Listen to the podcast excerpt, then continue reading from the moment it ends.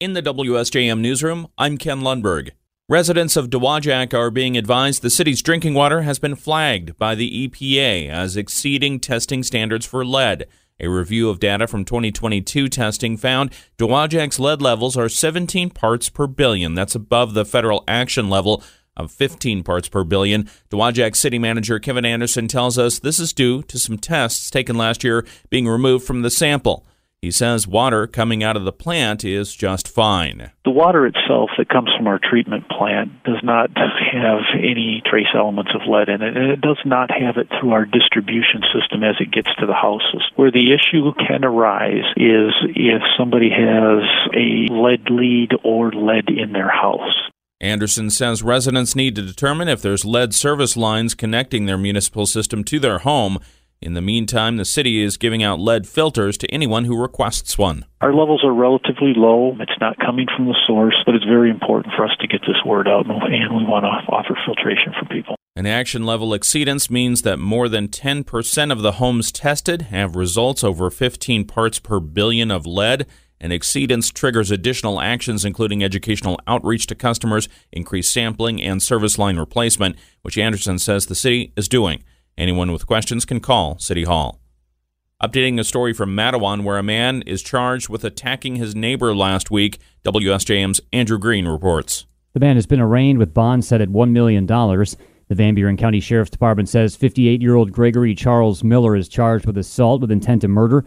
He allegedly beat his 79 year old neighbor in the 35,000 block of County Road 652 in Almena Township on Friday because he was upset the neighbor was cutting wood. The police say Miller told the victim he was going to kill him and then told police he was going to kill the victim upon being released. Now Miller remains in the Van Buren County Jail. Andrew Green, WSJM News.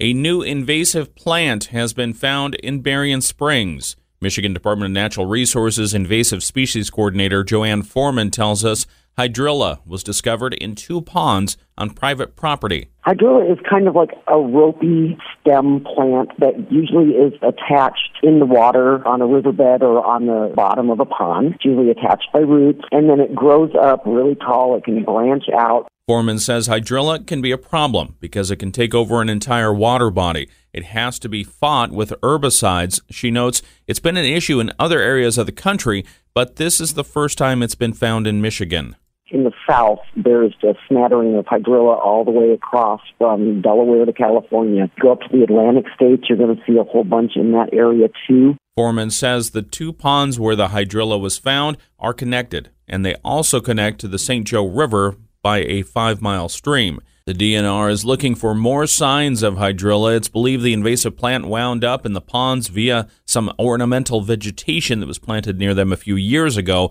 Anyone who thinks they may have seen hydrilla is asked to take a picture and report it to the DNR. We have that information on our website, WSJM.com. Criminal code reforms could be coming to the city of Benton Harbor.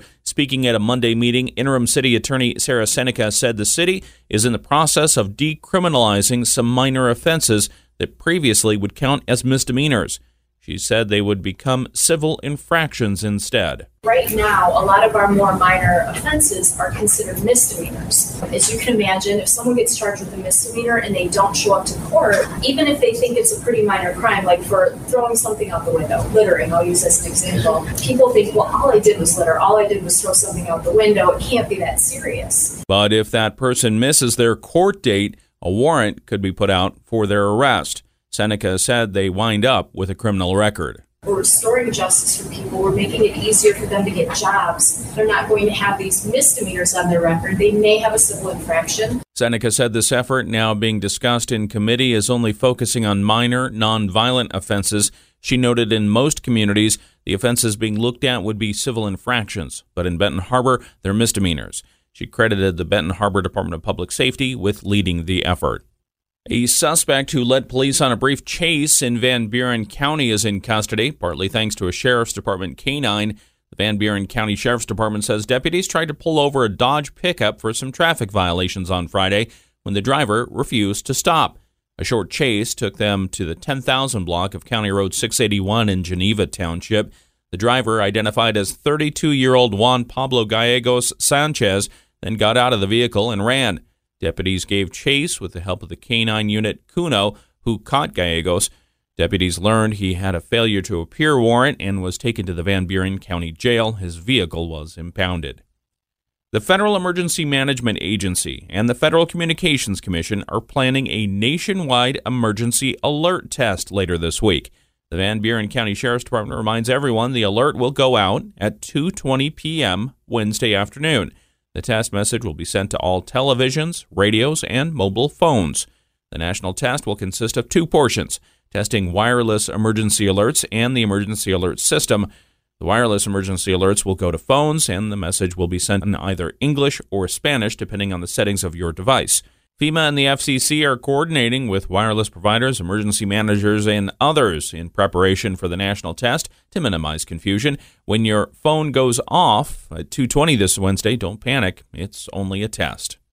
The state of Michigan is taking extra steps to make sure major road construction projects are completed on time and done well.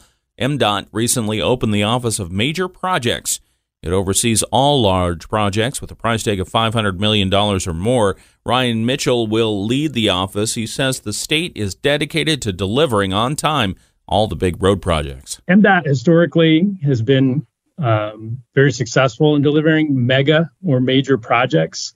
Major projects, as defined by federal highway, are projects that ex- that are $500 million or or more in costs. Mitchell was speaking about the office on MDOT's podcast, Talking Michigan Transportation. In the WSJM newsroom, I'm Ken Lundberg.